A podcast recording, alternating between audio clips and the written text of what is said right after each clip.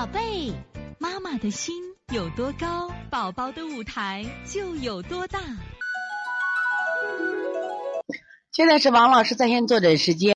九三幺二宝妈的问题说，感冒了到第三周还在流鼻涕，上周按鼻炎推培土生机一直推，可是鼻涕不断。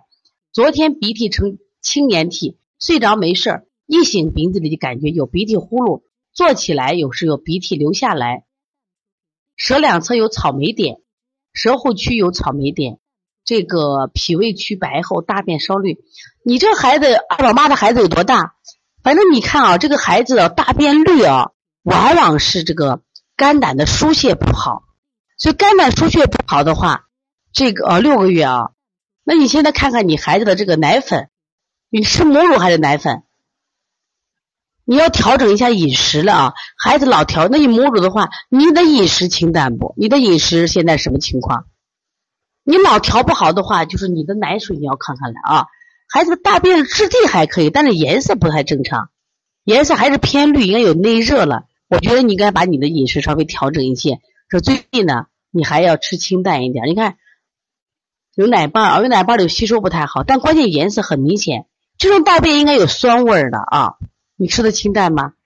那如果你吃的清淡的话，就是孩子体质热。体质热的话，我觉得你做一下清肺平肝、搓摩胁肋、太冲行间。另外，你孩子还流鼻涕的话，你把他头、耳朵两侧的什么呀？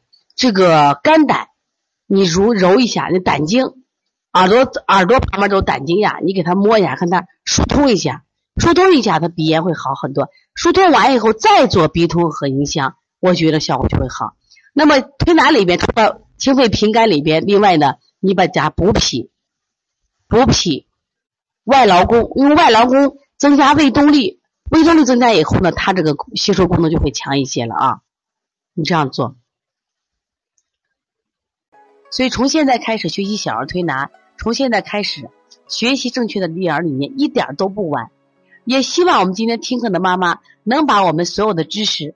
通过自己的学习，通过自己的分享，让更多的妈妈了解，走进邦尼康小儿推拿，走进邦尼康的课堂，让我们获得正确的育儿理念。